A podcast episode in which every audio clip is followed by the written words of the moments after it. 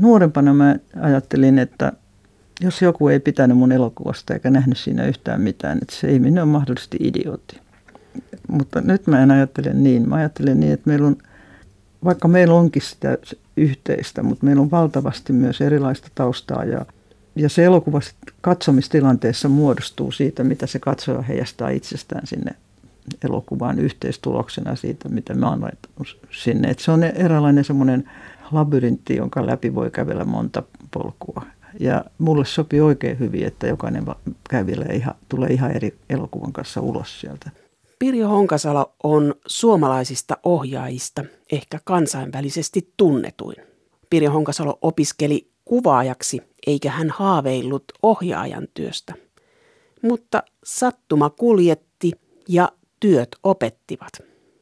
Nämä ihmiset, joista tämä filmi kertoo, ja he ovat siis omakohtaisesti nämä kaikki elokuvan tapahtumat itse kokeneet. Ja he ovat siinä vaiheessa omaa elämäänsä, että heillä vielä on täysin muistissa kaikki nämä tapahtumat yksityiskohtaisesti. Esimerkiksi koko elokuvan dialogi on kirjoitettu heidän muistitiedon pohjalta.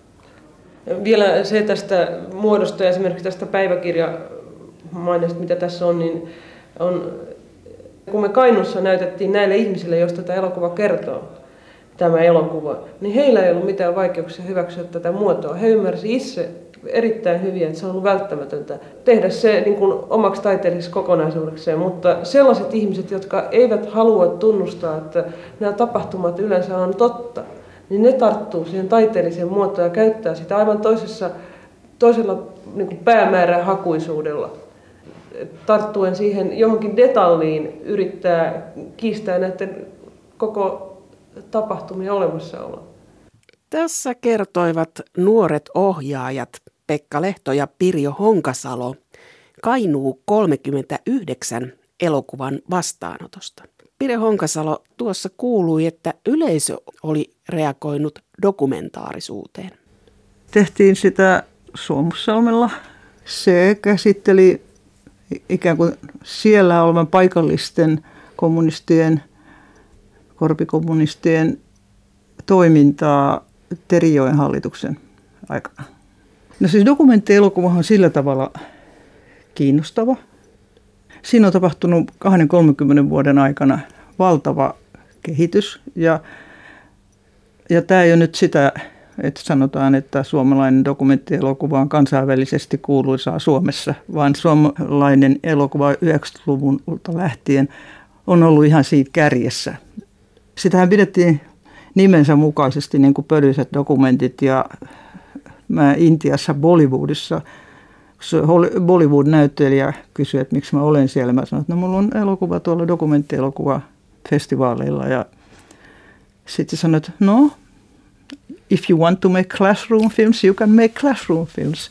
Ja tää on niin kuin se, itsekin muistaa koulujuhlasalissa siellä niin kuin tunkkaisessa ilmassa, kun se rätisevä kone pyöritti niitä kammottavia dokumenttielokuvia, jotka oli selostettu alusta loppuun. Ja siitä dokumenttielokuva on niin kuin laajentunut, että se oikeastaan voi muodoltaan olla, tässäkin puhutaan muodosta, niin se voi olla oikeastaan mitä vaan ja se voi olla äärettömän subjektiivinen, se voi olla runollinen, se voi olla fantasia. Se on niin kuin laajentanut sitä koko dokumenttielokuvan käsitettä ihan valtavasti, että se on ollut niin kuin hieno aika olla mukana ja samaan aikaan, koska mä olen tämmöinen levoton tapaus, mä vaihtelen fiktion ja dokumentin välillä, niin minusta fiktioissa ei juurikaan tapahtunut mitään. Että se menee sen hollywoodilaisen dramaturgian mukaan aika tarkkaa. Et kun mä elän niin kuin ex-dramaturgiaprofessorin kanssa, niin kun ruvetaan katsomaan jotain fiktiota televisiosta, niin kymmenen minuutin kuuluttua hän kertoo mulle, mitä siinä tapahtuu, eikä hän ole koskaan väärässä. Pirjo Honkasalo, sä aloitit kuvaajana. Miksi sä hankkiuduit kuvaajan koulutukseen, kuvaajan ammattiin? Porilainen insinöörin, johtajan tytär, lähdit opiskelemaan kuvaajaksi. Mä en varsinaisesti ole porilainen. Mä oon niin kuin syntynyt Helsingissä, mutta mä olin puolitoistavuotias, kun me muutettiin Poriin siksi, koska mun isäni oli Outokummun insinööriä ja ne alkoi rakentaa Harjavaltaan kuparirikastamoa.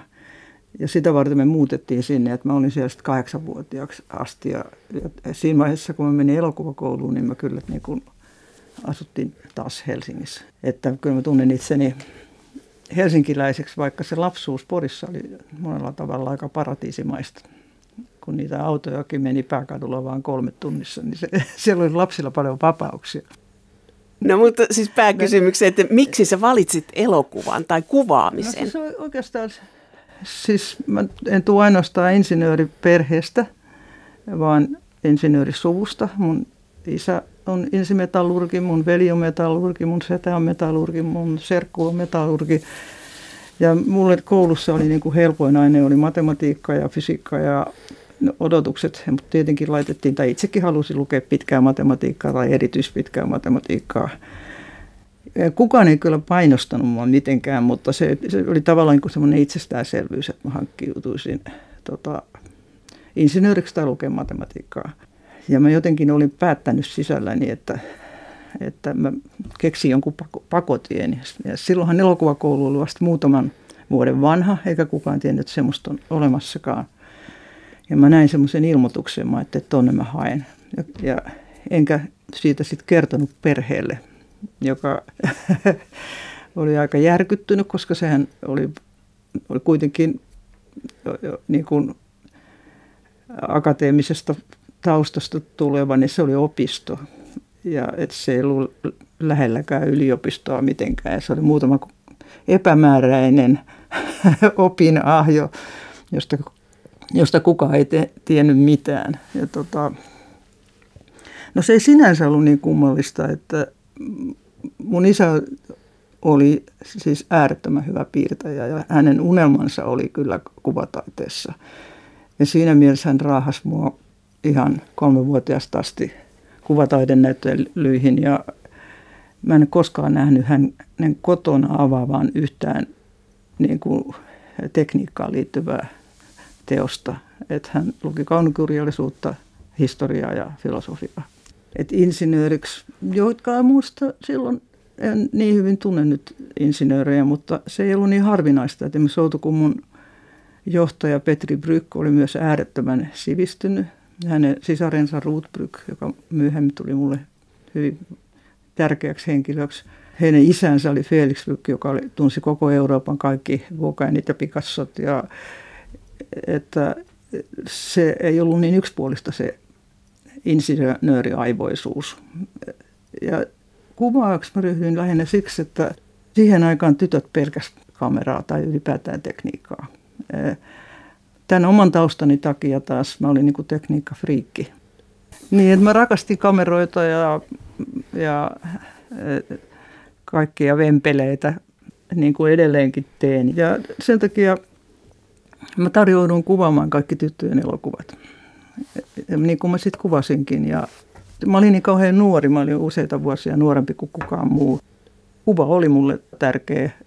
Mä ajattelin, että silloin on ihan hyvä peittää sitä, että ei ole mitään sanottavaa. Sitten sä oot jossain kertonut sitä, että, että sä opettelit koneet niin hyvin, että sä opettelit jopa koulun siivouskoneen, joo, miten se toimii. Mä toisen vuosikurssin jälkeen mä olin hirveän frustroitunut. Sehän kuuluu taideopiskeluun, että jatkuva tyytymättömyys. Ja se varmaan johtuu siitä, että siis sitä, mitä sä opit taidekoulussa, niin sitä ei niin kuin konkreettisesti havaitse. Että sä havaitset sen kymmenen vuoden kuluttua. Mutta tuntuu, että ei opi mitään.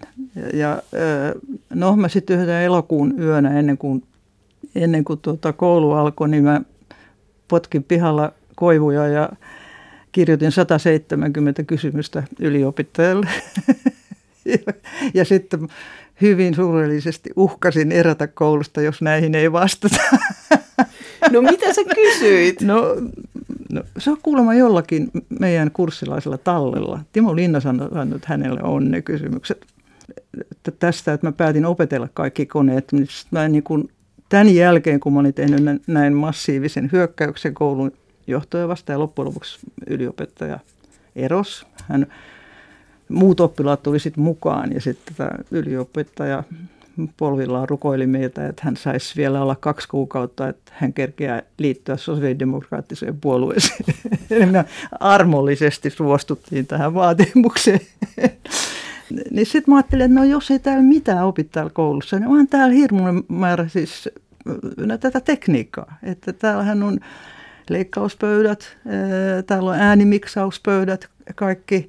Kukaan tyttö ei ollut niin kuin opetellut niitä miksauspöytiä ja leikkauspöytää, se on perinteisesti naisten ammatti.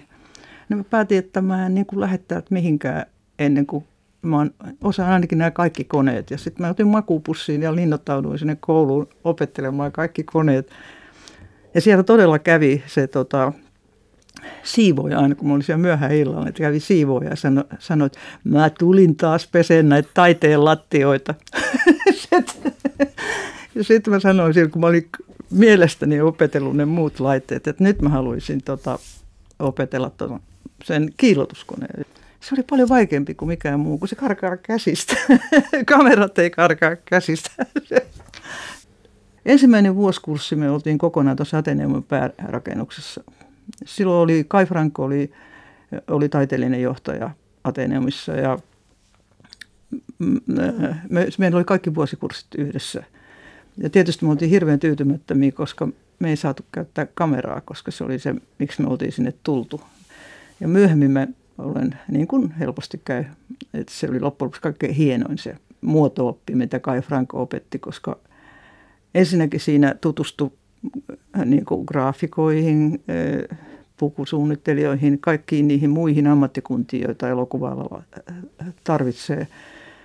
Ja sitten esimerkiksi elävän mallin piirustus, niin mikä voi olla parempaa niin kuin valon op, näkemisen oppimista kuin se, että kun sä piirrät ihmistä ja sä joudut niin kuin viivalla kertomaan, miten se valo kulkee siinä ihmisessä. Silloin sitä vaan kapinoista vasta, eikä siitä ymmärtänyt mitään. Myönnän tämä vauhaus, se oli vauhausopetusmenetelmä, niin siitä jäi loppujen lopuksi hirveän paljon käteen.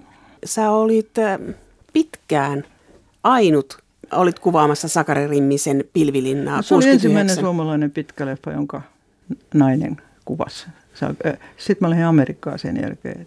Mä sitten en loppujen valmis elokuvaa nähnyt koskaan. Ja sitten kun se tuli kymmeniä vuosia myöhemmin televisiosta, niin mä ensin mä ajattelin, että, ei, että siis tää on niin häpeällistä, että, että ei tätä kestä. Mutta sitten mä puolesvälissä elokuvaa mä kuitenkin vähän rupesin kurkistelemaan. Ja mä olin itse asiassa aika hämmästynyt, että tällä nuorella tyypillä, joka oli niin kuin siellä kameran takana. Että siinä oli aika paljon selkeää tahtoa kuitenkin. Se ei ollut ollenkaan niin epämääräistä kuin mä kuvittelin. Pirjo Honkasalo, miten sä selität sen tai mikä on syynä siihen, että meni niin pitkään ennen kuin naisia tuli kameran taakse? Pilvilinnastahan sitten niin kun mä ajattelin, että nyt tää jää murrettu ja tuoltahan ne sitten rivissä rynnäin kaikki lahjakkaat, koska totta kai koulu, koulu ei koskaan ole niin kuin ollut sukupuoli syrjivä. Kouluun otettiin melkein aina yhtä paljon tyttöjä kuin poikia. Ja, ja totta kai mä tiesin, että miten visuaalisesti lahjakkaita tyttöjä siellä on. Mutta se tekniikka, kun ei ollut mitään, kun ei ollut edes niin kuin kotivideovehkeitä, ei ollut mitään, millä sitä olisi voinut niin kuin harjoitella. Niin se, ja kuvaaminen on kauhean miehinen ammatti. Et Pilvilinnasta meni siis kaksikymmentäviisi vuotta ennen kuin tuli seuraava naisen kuva, elokuva, joka on aika pitkä aika. Et se oli Rastimon Suolasta ja makea, se oli seuraava naisen kuvaama. Mutta se on siis se on niin kuin monipolvisesti maskuliininen ammatti. Et edellytetään, että siinä on, että on fyysistä voimaa, sitten pitää tuntea tekniikkaa. Ja nämä on kaikki asiat, jotka on naisille vaikeita. Luojan kiitos tapahtuu murrosta koko ajan, mutta nyt mä oon huomannut taas tällaisen, että nyt on tullut naiskuvaajia ja naisohjaajia on nyt vihdoinkin tullut myös. Mutta sitten kun nyt on yhä suurempi merkitys niin sanotulla post-productionilla, eli siis sen itse kuvauksen jälkeen manipuloidaan kuvaa digitaalisesti. Ja kun astuu tämmöiseen post-production firmaan, jossa istuu ruutujen äärellä viisitoista ihmistä. Niin jos viisitoista yksi on nainen, niin se on ihme. Sitten sä lähdit, sä sanoit tässä, että sä menit Amerikkaan. Joo. Niin mitä sä menit tekemään Amerikkaan? No mä olin ollut perustamassa, se oli maailman ensimmäinen elokuvakoululaisten liitto. Me perustettiin se Prahassa ja meitä oli sitten siinä viisin hallituksessa ja mä olin sitten yksi niistä viidestä. Ja sinne tuli Philadelphian Temple Universityn doktor Rawls tutkimaan, että olisiko tämä amerikkalaisille opiskelijoille myös kiinnostava tämä liitto. Ja mä tiedän, että jollakin tavalla se sitten varmaan, tämä täytyy jollakin tavalla kiinnostua minusta, koska se kutsui mut niin, niin sanotut niin kuin graduate assistantiksi Temple Universityn elokuvapuolelle.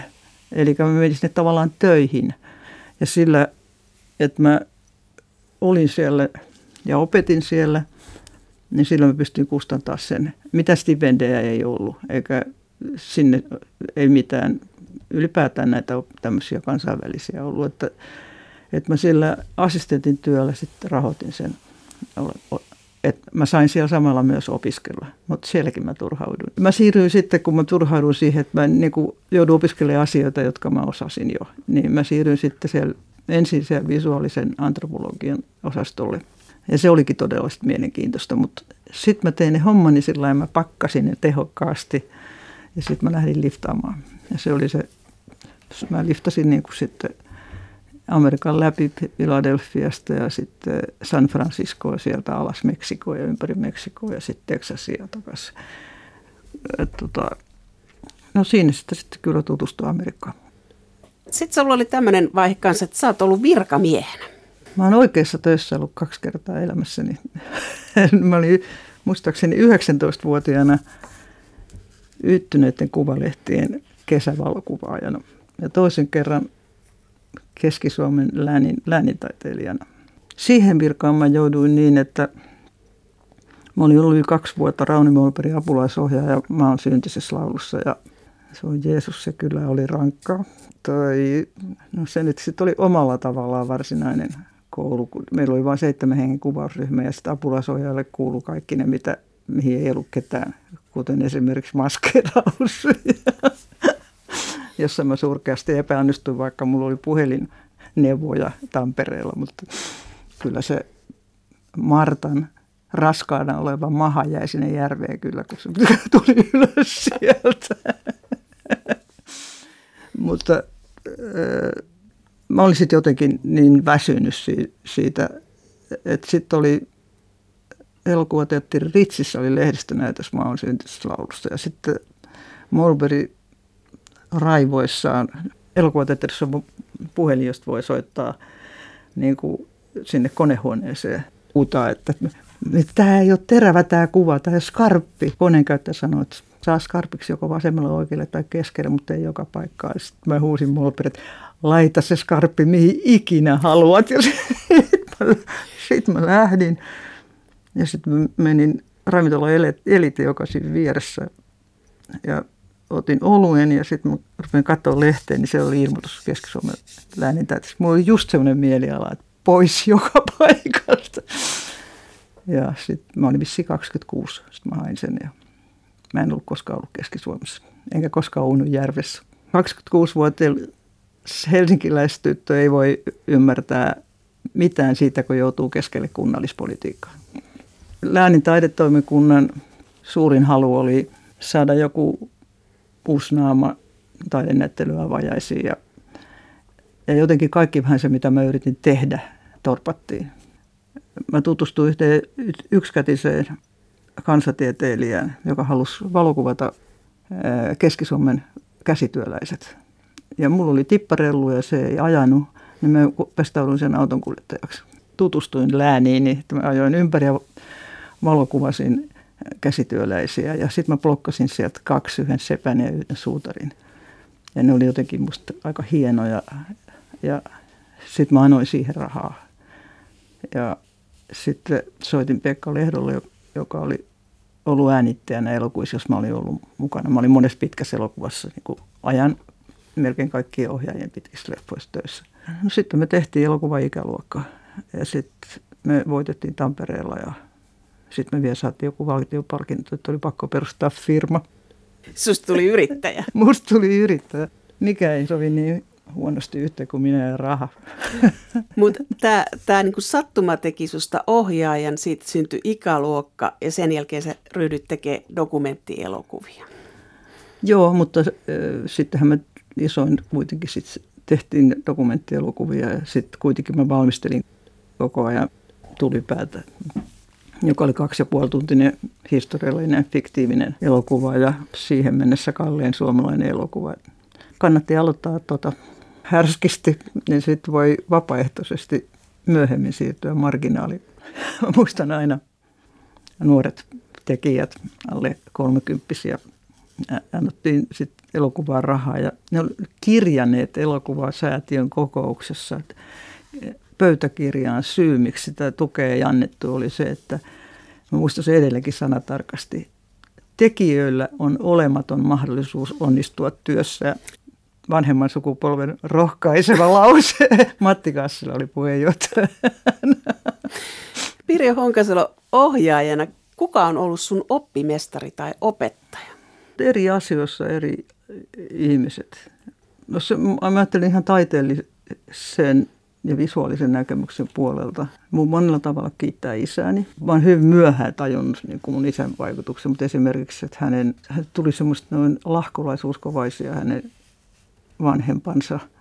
Mun mielestä ne on semmoinen rukoilevaiset. Ne mun isä koskaan kertonut lapsuudestaan mitään. Niin sen ehkä suurin idolinsa oli Bernard Russell.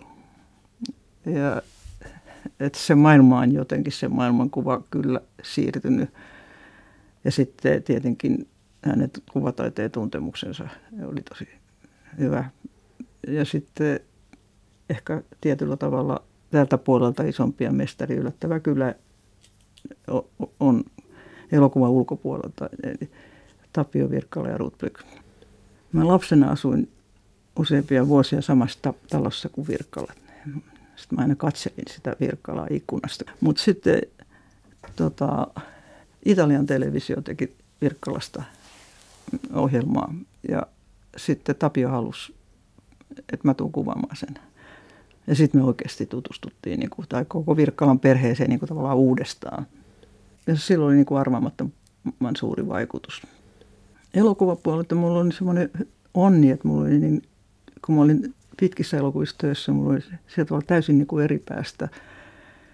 Et toisaalta Mollberg, jonka kanssa tietenkin tämmöinen kaksi vuotta, meidän piti asua kuvaaja Kari Sulber, minä ja Mollberg autiokylässä niin kuin yhdessä talossa ja loppukuvausryhmä toisessa autiotalossa, mutta viiden päivän kuluttua Sulberg pakkasi tavaransa, joten me jäin Mollen kanssa kahdestaan siinä. Et Molle omalla tavallaan ja sitten niin kuin täysin vastakkaisesti Jörn Donner. Et se Jörnin niin kuin tietty suuri sivistys ja kansainvälisyys ja poliittinen tietoisuus ja Mollen taas semmoinen niin kuin rakkaus kaikkeen alkukantaiseen ja vähän naturalistiseen ja Mollen kanssa oli tosi vaikea keskustella. Että jos nyt sanotaan, olisi saattanut jäädä kiinni kyllä. Siis mä en usko, että mulle seksuaalisesti ahdisteli ketään, mutta puheet oli kyllä aika kovia. Ja sitten Mikko Niskanen, joka oli nyt enemmän sitten tänne Mollen suuntaan. Nehän olikin opiskeluaikana kämppäkavereita ja kilpaili koko loppuelämänsä. Et Mollehan meinasi saada halvauksen, kun Mikosta tuli professori. Ne on niin kuin tietyllä tavalla tukenut minussa niin kuin eri asioita.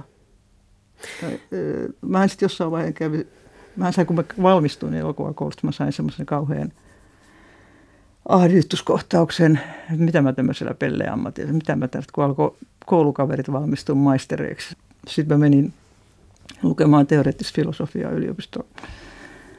Ja kyllä mä sitä aika pitkälle jaksoinkin, mutta tota, sitten mä niinku huomasin, että ei.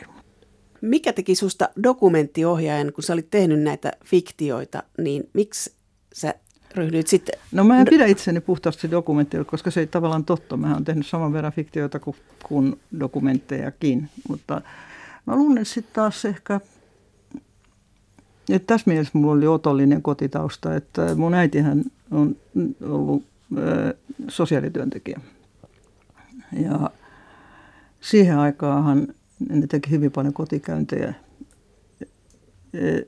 Ja siihen aikaan myös esimerkiksi ne vapaasti soitteli meille kotiin erinäköiset mielletään sairaat ihmiset ja pulassa olevat. Ja, et se oli niin kuin perheessä läsnä koko ajan. Ja mun äiti aina sanoi, että, tota, että Suomessa on tämmöinen järjestys, että kun, jos on joku, tulee ilmoitus, on joku levottomuus jossakin, että riehutaan, niin ensimmäinen sosiaali, silloin niitä kutsuttiin huoltotarkastajista. Ensin menee huoltotarkastaja, sitten menee poliisi ja sitten tulee lääkäri. Ja niillä ei ollut mitään siis itsepuolustusvälineitä näillä sosiaalityöntekijöillä, joten mun äiti otti mut aika usein mukaan, koska mä olin se ainoa kyynelkaasuspray, mitä voi käyttää. Sä olit äitisi ihmiskilpi. Mä olin äitini ihmiskilpi, joka varmasti kuulostaa kamalalta, mutta sillä oli käsittämätön vaikutus. Lapsen läsnäolo rauhoitti kummallisesti.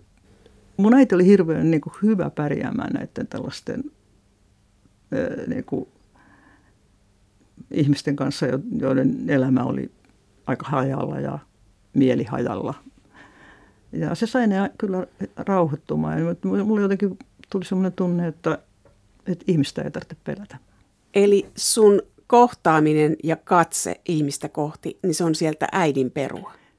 Joo, se, että mä joudun, joudun mä muistan Ruohonlahdessa, oli, mun äiti oli yhdessä vaiheessa Ruohonlahti ja hänen piiriään. Sitten oli Ryssän kärki tuolla Lauttasaaressa, oli hänen piiriään. Ja ne oli aika hurjia paikkoja. Ja kertaakaan ei tullut turpaa. Pirjo Honkasalo, kun sä valitset dokumentin kohdetta, niin miten se valikoituu? No mä en siis oikeastaan, mä en avaa sanomalehtiä ja katsoa, että onpas kiinnostava siellä ja täällä.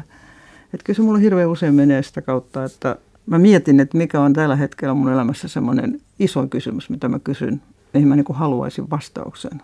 Että mitä mä kysyn itseltäni, mun laji on niin kuin selvästikin tämmöinen pitempi muoto, et, eikä puolituntinen. Että ne on aina niin kuin kahdeksankymmentä minuutista ylöspäin. Ja mä aina valehtelen itselleni, että siihen menee puolitoista vuotta ja aina siihen menee kolme vuotta. Joten siihen täytyy olla joku semmoinen niin, niin varma asia, että mä jaksan kolme vuotta tehdä tätä. Jos ei siihen ole henkilökohtaista suhdetta siihen aiheeseen, musta tuntuu, että mä en jaksa. Sehän on myöskin jopa vähän muotia välillä, että ohjaajat on itse siellä kuvassa. Ja mä en ole koskaan mukana, mutta ne on, ne on kaikki äärettömän henkilökohtaisia, mutta mä en koskaan kerro, miksi. Sä oot tehnyt kansainvälisiä dokumentteja, ollut kriisialueilla ja tehnyt esimerkiksi Melankolian kolme huonetta, jossa on lapsisotilaita. Niin mikä sulla on siihen henkilökohtainen, mikä se henkilökohtainen asia siinä on esimerkiksi? Mä en sano sitä. Se on, se on mun salaisuuteni. Ja se on, ja se elokuva on kaikkein henkilökohtaisin. Se ei ole koskaan niin kuin joku suhde lapsisotilaan tai jotain tällaista, vaan se on niin kuin iso elämän, isompi elämänfilosofinen probleema. Ei ole semmoista keskustelua dokumenttielokuvassa, jos te joku tulisi kysymään, niin kuin, onko dokumenttielokuva objektiivista. Ja mun mielestä se on siinä vaiheessa, kun sä laitat silmässä luuppiin, sä rajaat sen maailman, niin se on hyvin subjektiivista. Mä tunnen enemmän omaksi semmoisen tyylilajin, että mä heijastan kauempaa itseäni. Että mä en he, heijasta sitä kävelemällä kuvaa. Mikä siinä on suhde näihin kohteisiin, että jääkö sulle semmoinen, että jää tavallaan, että mitä näille henkilöille tapahtuu sen jälkeen? Totta kun, kai. Et, mutta mitä, mitä, mitä tapahtuu sen jälkeen, kun sä oot tehnyt sen dokumentin? Siin, siinä ei koskaan pysty välttämään niin kuin aika isoja eettisiä kysymyksiä. Jos sä ilmaiset, se on niin kuin aika outo laji ilmaista itseään olemassa olevien ihmisten elämän kautta. Minusta ohjaaja on aina vastuussa siitä, miten, miten se elokuvan teko vaikuttaa näihin ihmisiin. Vaikka mulla on nuoremmat tekijät sanoneet, että ihmiset on niin mediatietoisia nykyään, että ne vastaa itse itsestään, mutta ei sitä tavallinen. Se on toinen juttu, jos tekee elokuvaa Donald Trumpista tai jostakin, niin mulla ei ole kauheasti eettistä vastuuta. Mutta jos ihan tavallisista ihmistä tekee, niin kyllä se on niiden kuvittelu. Kyvyn ulkopuolella, mitä se elokuva voi vaikuttaa. Ja Atmanissa on näin, että Et mä en koskaan dokumenttielokuvassa maksa niille ihmisille, jotka on, joita mä kuvaan, koska minusta se vääristää sen, sen, niin kuin, sen elokuvan tekemisen sen suhteen. Sitten tulee täysin niin kuin kummallinen. Mun mielestä niiden ihmisten pitää, kun ne ovat siihen suostuneet, niin ne, nyt sillä pelataan, että mä ymmärrän, että ne on välillä väsyy, mutta sitten yritetään levätä ja, ja että he haluaa tehdä sen loppuvasti. Mutta sitten jos tulee rahapalkintoja, niin niistä mä oon niinku päättänyt aina, että puolet menee niille ihmisille. Ja näin, kun Atman voitti tämän I D F A, joka Amsterdam, joka on siis tämmöinen dokkarienkaan tärkein festivaali. Ja se oli intialaisittain, elokuva käsittelee Intiaa, niin intialaisittain aika iso raha. Ja mä sitten rupesin tietenkin tyypilliseen länsimaiseen tyyliin miettimään, että, että voinko mä lähettää näin iso rahaa, että miten käy niille ihmisille, kun ne saa tämmöisen ison rahaa, että pitääkö mun lähettää tämä pieninä palasisena. Sitten mä lopulta päädyin siihen, että no, se on aikuinen mies, Et, että en mä ole hänen äitinsä enkä vastuussa siitä, mitä hän rahoillaan tekee. Ja sitten yksi ystävä vei sitten kirjavuodessa ne rahat sinne Intian mussikylään. Ja sitten kahden vuoden kuluttua hän rakensi sillä sitten semmoisen talon, joka hän oli siis kylän köyhistä köyhiin kastiton. Ja hän rakensi niillä rahoilla talon, joka oli lähes yhtä komea kuin sen kylän brahminin, eli näiden rikkaiden. Ja niin parin vuoden kuluttua tuli kirje, jossa ilmeisesti nuori mies kertoi, että se Jamanan lautaa päähenkilö, että se on murhattu. No totta kai siitä ei voi välttyä siltä ajatukselta, että tässä oli kysymyksessä kateus. Siinä oli vielä kummallisella tavalla. Sitten tuli vuoden kuluttua kirja sekä mun assistentille, nykyisin tunnettu kuvaaja jo Marita Helfors, ja mulle, jossa tämä samainen mies halusi tavata meidät. Ja meillä tuli molemmille semmoinen tunne, että nyt murhaaja palaa murhapaikalle. Pirjo Honkasalo, sä sanoit tässä, että sun subjektiivisuutesi tai sun se on siellä elokuvan sisällä, mutta mitä sä dokumentaristina haluat kertoa? Onko sulla joku semmoinen, että miksi haluat jonkun jutun tai tarinan kertoa? Mä en ole varsinaisesti kiinnostunut tarinoista. Mun elokuvissa on tarinoita, mutta ne on usein vähän niin kuin lopputulos, eikä lähtökohta. Lähden jostakin hyvin henkilökohtaisesta teemasta. Ja se, että miksi mä haluan käyttää elokuvaa välineenä, niin mä oon se sanonut ennenkin monen kertaan, mutta että et mua kiinnostaa ihmisen sisäinen hiljaisuus. Pystymmekö me niin kuin lähestymään toisen ihmisen sisäistä hiljaisuutta? Eläimen hiljaisuutta ihmisessä. Sun dokumentaristin katse on katse hiljaisuuteen. Joo, ja sillä se, siinä on, aina puhutaan hirveästi siitä ja ihmetellään, että miten elokuvan tekijä on voinut päästä niin lähelle niitä kohteita. Ja kyllä sekin on tärkeää, että pääsee lähelle, mutta etäisyys on musta vielä tärkeämpää. Koska ainoastaan se antaa sen ihmisen rauhassa olla omassa hiljaisuudessa, niin siellä me ollaan niin kuin yhtä. Ja jos pystyy sinne katsomaan, niin kuin tavallaan puhumaan siitä, mistä ei voi puhua. Se on oikeastaan ainoa tavoite. Se on, se on joku tapa, millä ihmiset ne voi löytää toisen. Sä olet taiteilija, ohjaaja, niin voiko sun työtä ajatella niin, että sulla on ura? No se on aina ollut mulle semmoinen ihan siis jopa vastenmielinen niin kuin ajatus. Kun mä olin Yhtyneessä kuvalehdes yhdeksäntoistavuotiaana ja sitten mulla oli kuukauden aikana sata julkaistua kuvaa ja Yhtyneiden Kuvalehtien pääjohtaja kutsui mut tapaamiseen, halusi antaa parkanporotuksen, niin mä halusin heti sanoa itseni irti. Että mulla on semmoinen, kun menestys on mun mielestä semmoinen häkki, kultainen häkki. Ja silloin on niin kuin sellainen vaara, että muut ihmiset alkaa määritellä, kuka sä olet. Ja sä mahdollisesti jopa itse alat uskoa siihen. Ja samalla tavalla sitten myöhemmin elokuvissa, niin aina kun on semmoinen, kun mä ajattelin tätä nyt tätä verkostoimista ja t- tätä aikaa, ja ihmisethän nuoret rakentaa, siis mä en todella moiti heitä, että aika on semmoinen, että heidän on pakko se tehdä. Minulla on semmoinen niin antiverkostoituja, että jos on ollut esimerkiksi kansainvälinen, joka on ollut aikanaan harvinaista, että on kansainvälinen rahoitus, jos se elokuva on valmis ja ne on kauhean tyytyväisiä, niin mä en missään tapauksessa halua rahaa toista kertaa siltä samalta rahoittajalta.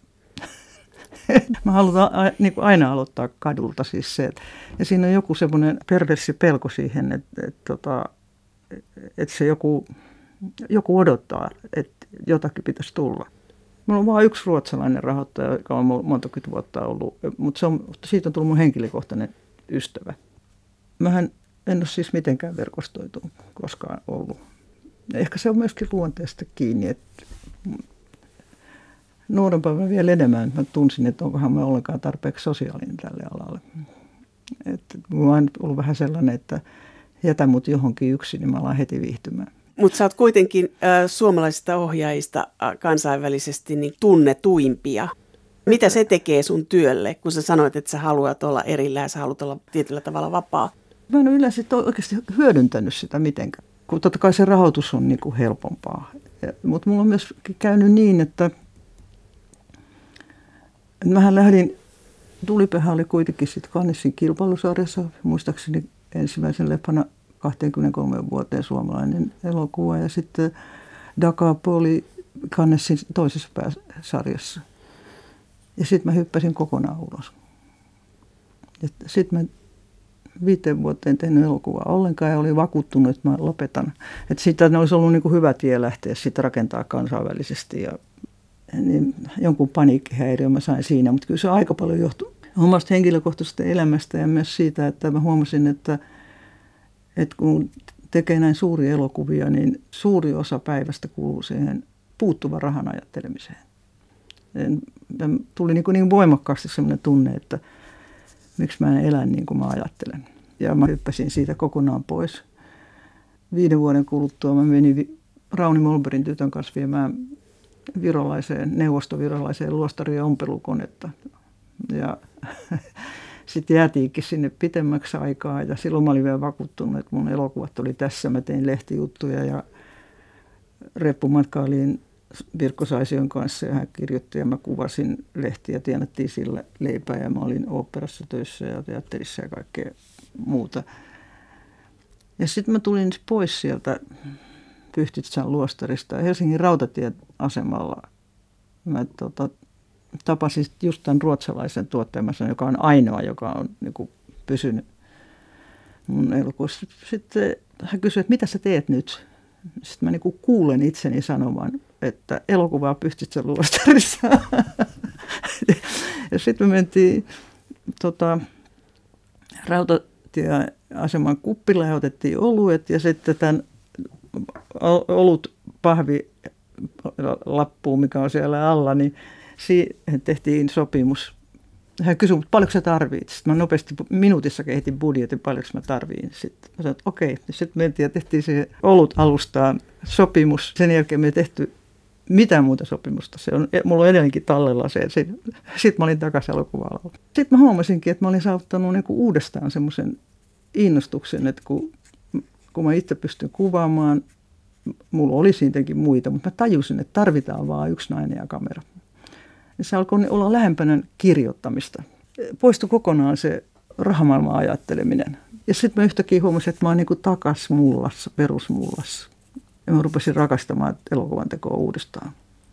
Ja et, et, tällä tavalla mä, mä sitten rupesin tekemään dokumenttielokuvia. Ja musta tuntuu, että tää niinku jättiläiselokuvista, jotka oli kyllä menestyneitä, mutta siirtyminen niin kuin marginaaliin, että, se, että hyvä, että aloitti niin rajoista. Nyt on kiva olla täällä marginaalissa. Täällä on paljon enemmän vapauksia. Ei, ei se siltä vaikuta, että sä olet marginaalissa, koska sä oot niin tunnustettu ja tunnettu elokuva. No marginaalissa silti on dokumenttielokuvan te- tekeminen. Se, se on nöyrän ihmisen puuhaa.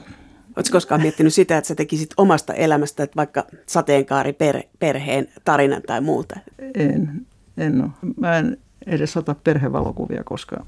Sä oot tehnyt yhteistyötä myös puolisosi kirjailija Pirkko Saision kanssa. Miten se yhteistyö on sujunut? Ei ollenkaan.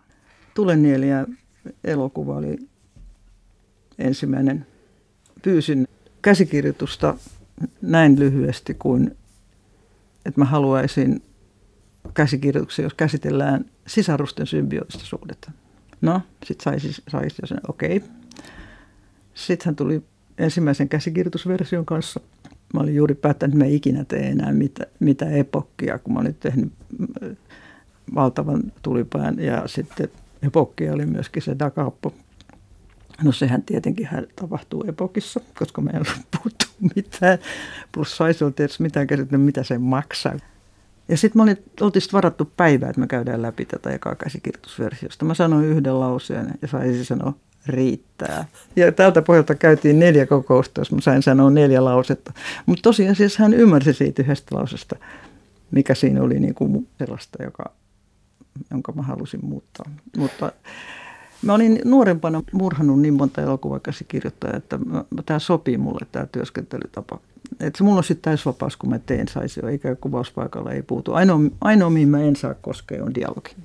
Et jos dialogia muutetaan, niin sitten se pitää viedä kirjailijalle ja se sopii mulle oikein hyvin. Mutta mä olin aina sorkkimassa niitä käsikirjoituksia niin kuin nuorempana ja aina tyytymätön niihin kirjailijoihin, ja kunnes mä niin kuin ymmärsin, että, että kun tilaa tarkkoja kohtauksia kirjailijoilta, ne saa just niin huonoja kohtauksia kuin on tilannut. Eli silloin kun kirjailijan aparaattihan on se, että se pitää olla auki ja se pitää olla arvaamaton. Ja, et se, et jos sä haluat kirjailijan, niin, niin älä jätä käyttämättä se, mikä on arvokkainta siinä kirjailijassa. Että se, et se on vapaa ja auki ja sieltä saattaa tulla sille itselleenkin yllättäviä asioita. Että mä tunnustan syyllisteni käsikirjoittajien murhiin nuoruudessani runsaasti, mutta nyt mä ymmärrän sen, että, että, että sit pitää kirjoittaa itse, jos haluaa määritellä ne kohtaukset tarkkaan. Mitä sä antaisit nuorelle elokuva-alan opiskelijalle ohjeeksi? Kun tämä on aika kova tämä ala. Siitä on myös ihan semmoistakin seurannut, että ei haluta valmistua, koska, koska siitä löytyy se aika kova katu. Ja koulussahan sulla on kaikki laitteet ja kaikki studiot ja kaikki. Mutta se koulun niin syvin tarkoitus mun mielestä on se, että sulla on semmoinen neljän viiden vuoden mahdollisuus päästä selville siitä, että millainen tekee sä oikeasti niin olet. Mitä sä kannat sisälläsi ja tunnistaa sen. Koulutöissä ei saisi tehdä mitään kompromisseja. Et ne pitäisi härkäpäisesti tehdä juuri niin itsensä näköisiksi kuin voi. Jos sä oot saanut jonkun käsityksen siitä, kuka sä olet elokuvan tekijänä, niin sä teet pienimmät mahdolliset kompromissit, etkä suurimpia mahdollisia. Mikä on, Pirjo Honkasalo, sulle itsellesi tärkeintä elokuvan tekijänä? Tekeminen. Mä en katso omia elokuvia koskaan sen jälkeen, kun ne on niin ensi-illassa. Sen takia ehkä se koko ajatus urasta on niin kuin absurdi, koska tekeminen perustuu uteliaisuuteen ja sen sisällä mä voin olla vaikka kuinka perfektionisti, mutta en, sitten se annetaan yleisölle ja sitten Sitten se on, niin kuin, se on vähän, vähän niin kuin rakentaisi taloa toisille ihmisille. Että se annetaan pois. Mitä niin suurta palkintoa maailmalle ei voi saada, että ihminen on niin ahne, että se aina halusi vielä isomman palkinnon. Että se ei koskaan tyydytä loppujen lopuksi ketään. Että jos et sä saa siitä matkasta siihen ensi-iltaan sitä, mitä sä oot hakemassa, niin se ei koskaan täyty. Se sun toiveesi. Että se, ne on, ne on niin kuin hienoja matkoja ja dokumenttielokuvassa vielä enemmän kuin fiktiivisessä elokuvassa, niin se maailma antaa sulle. Fiktiivisessä elokuvassa usein on niin, että sä annat sitä, mitä sä olet kokenut jo aikaisemmin. Ja dokumenttielokuvassa se maailma vastaa sulle siellä ja kertoo asioita. Ja yhdeksänkymmentäviisi prosenttia siitä, mitä sillä matkalla sä koet, niin se ei ole siellä elokuvassa. Se jää sun henkilökohtaiseksi elämäksi. Jos siinä jotakin oivaltaa elämästä, niin sit se elokuva ehkä voi antaa jotakin muille ihmisille.